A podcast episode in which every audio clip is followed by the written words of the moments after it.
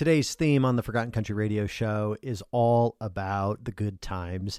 And I think oftentimes the good times are the focus of the song that the country singer is singing about, but there's also an Im- implication that they're writing the song while times have gotten bad. And so you know, you can't really know about the good times until you're living in some bad times. That's what this next song is all about.